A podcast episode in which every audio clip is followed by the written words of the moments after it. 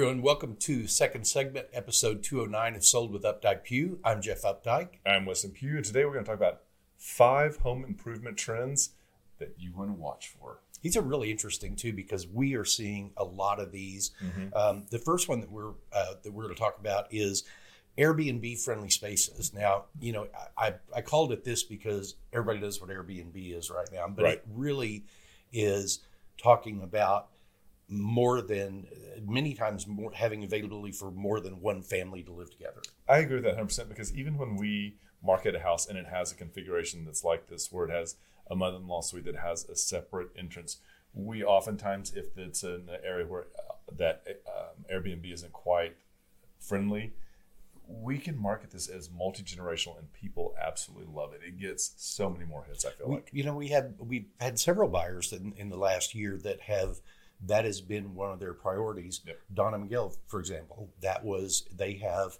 a lot of international visitors, and they're going to have international visitors that come and stay three or four weeks at a time, and so they wanted to have that additional space on the other side of the house for that you know where where people still had their space, but they you know you still were together. And I think that is you can also switch your mindset, and uh, Airbnb doesn't have to be the entire house.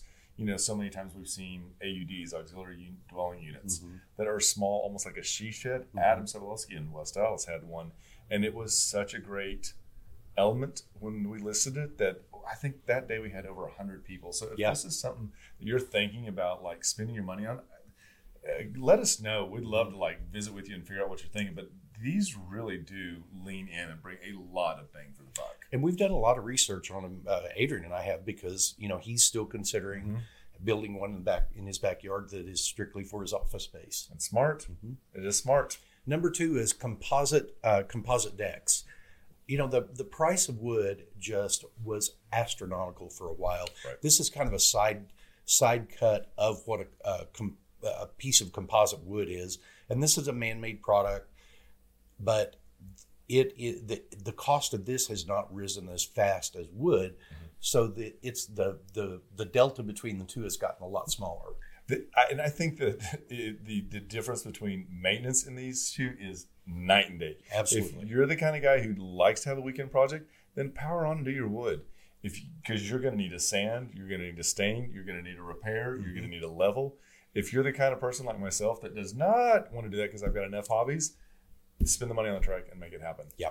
One of the things to be conscious of is the darker the color, they get pretty warm. So think mm-hmm. about that when you make your decision because in Texas heat, if you're not shaded, they can get pretty warm if they're dark. Hmm.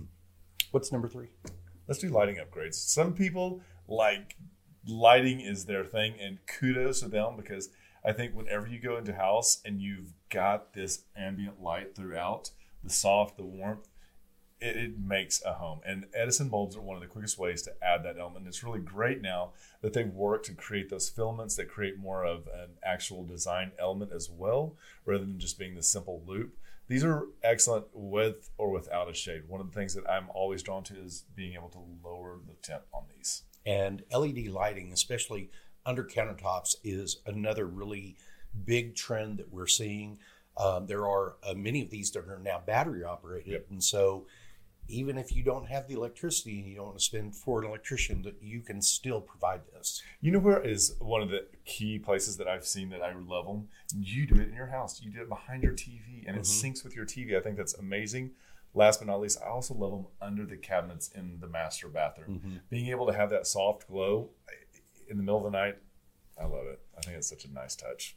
And uh, another trend that we're seeing a lot of are these freestanding soaker tubs. You know, many of the older homes that are being renovated, the the the old short tubs are being pulled out, mm-hmm. and these tubs that are more, more of a sculpture design, they're more of a just a, a have a design aesthetic to them as opposed to that old shove-in five-foot tub that's tiled to. And they fit different spaces now, which is mm-hmm. so great because in this next slide, you're going to see this is a completely different size, a completely different shape. And this is a take off of a Japanese soaking tub. And a lot of times it can also be done in wood. These are deeper. And so it's almost like you're sitting in these. They're amazing. That house that we had over there in Deep Ellum that we had listed, mm-hmm. they had one of these the very first time I'd ever seen one. And I had to get in it, not to be a dork, not to do some social media post, but I wanted to see how it felt. And I thought, what an interesting way to have hot water like past your shoulders. It, if you get the chance, look into these things. You will not be disappointed. The amount of space they need is limited. I would put this on the do list. Definitely. And the last trend that we're going to talk about that we're seeing so much more of now is uh, smart home technology. And you know, you can automate your home in so many different ways, but you can also just do little things to make it easier to live in. These plugs are amazing because you can do uh, a two amp charge uh, on regular USB, or you can do the fast charge on the USB C. Yes, and these are a must. I think that if you are putting these near your nightstand, this is where they have to go. If you're going to put one in your living room, put it near your office space or where more people are going to use these. And this is my favorite. I had one of these in my old island where it would pop up and it would give me both plugins and USB. But what I didn't know that Jeff pointed out is this one is one that actually allows you to set your phone on top of it and charge that way. Ah, really, really pretty cool. Great, great, great, great design. And these are just some of the ways you can automate your home through your environmental control, video, audio, shades, cameras, lighting, leak detection, irrigation, everything. Just don't forget to pay your uh, internet bill. Your internet bill, exactly. so I hope y'all have found this helpful today. If there are any other trends you're seeing out there that you'd like us to talk about, if you're seeing any trends, just throw them in the comments. We'd be happy to hear about that. and just remember, we want to be your realtors for life. When you're ready to talk real estate, you can reach us online, by phone, or by text at 214 377 2223. And remember, we want to be your realtors for life.